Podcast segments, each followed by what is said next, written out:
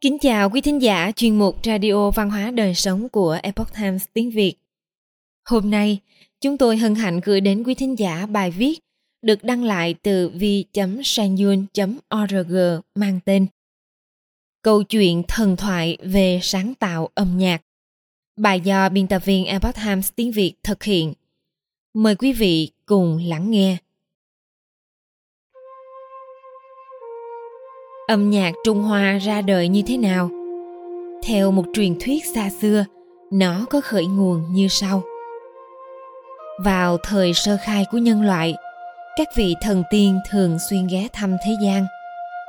Có một cô gái trẻ vô tình dẫm phải một dấu chân khổng lồ. Phép lạ triển hiện một cách diệu kỳ.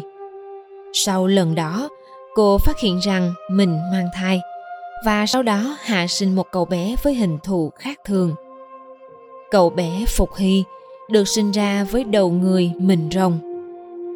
Cậu lớn nhanh như thổi, chẳng bao lâu đã cao lớn như một người khổng lồ. Đến tuổi trưởng thành, cậu bé nửa thần nửa nhân lên đường đi tìm cha. Cậu tới thiên môn và cuối cùng đã tìm thấy cha của mình, thiên lôi. Phục Hy ở lại thiên giới và được phong chức thần cai trị phương Đông. Công việc của ngài là gì? Cai quản con người và mọi việc diễn ra trong thế gian.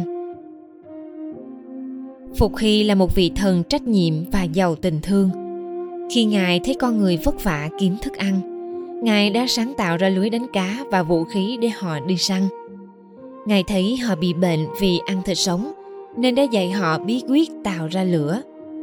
Ngài gắn kết đàn ông và phụ nữ bằng hôn nhân.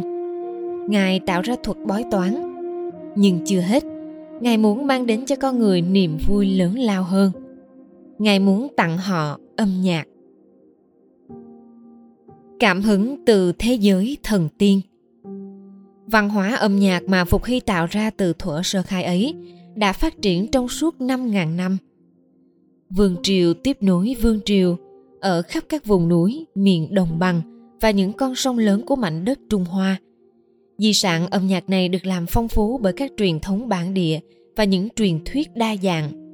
Ngày nay, Sàn Dương đang chia sẻ những sắc màu âm nhạc này với phương Tây theo một cách hoàn toàn mới. Nhưng trước hết, chúng ta hãy quay lại với câu chuyện của Phục Hy, người tạo ra âm nhạc.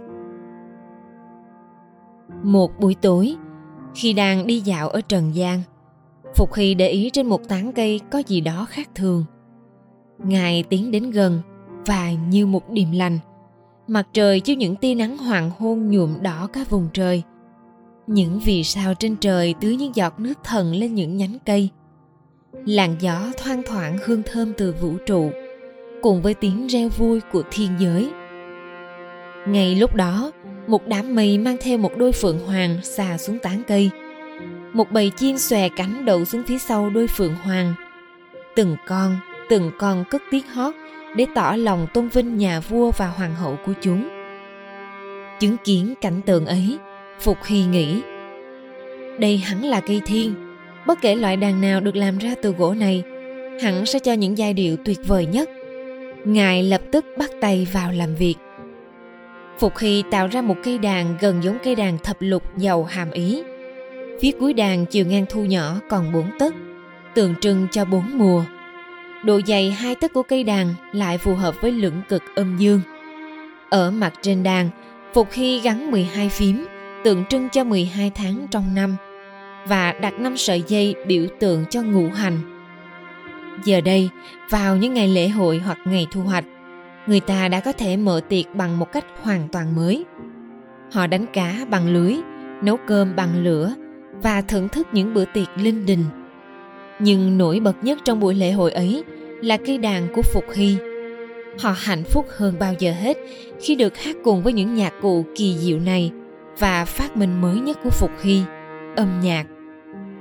Một thời gian sau, các vị thần ở trên trời cũng khá tò mò về việc này. Buổi ra mắt trên thiên thượng Một ngày kia, Vương Mẫu nương nương tổ chức yến tiệc ở cung giao trì các vị thần được mời tham dự đều kể về một loại đàn mới mà chính họ cũng muốn được thưởng thức nghe vậy Vương mẫu lập tức cho Triệu Phục Hy đến tham dự buổi tiệc.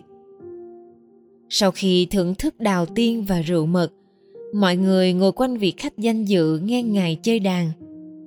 Khi những ngón tay của Phục Hy gãy và nhấn từng dây đàn, một giai điệu kỳ diệu cất lên. Các vị thần đều rất vui mừng khi họ nhận ra cây đàn Phục Hy phát minh ra vẫn chưa có tên. Sau một hồi cân nhắc, các vị thần quyết định đặt tên cho cây đàn là Giao Cầm. Chữ Giao có nghĩa là ngọc quý, để tôn vinh buổi ra mắt ở cung giao trì. Trên đây là câu chuyện về Phục Hy và Giao Cầm, một trong những nhạc cụ được tôn kính nhất của Trung Hoa cổ xưa. Quý thính giả thân mến, chuyên mục Radio Văn hóa Đời Sống của Epoch Times tiếng Việt đến đây là hết. Để đọc các bài viết khác của chúng tôi, quý vị có thể truy cập vào trang web epochtimesviet.com. Cảm ơn quý vị đã lắng nghe, quan tâm và đăng ký kênh. Xin chào tạm biệt và hẹn gặp lại quý vị trong chương trình lần sau. Kính chúc mọi điều bình an và tốt lành đến quý vị cùng người thân.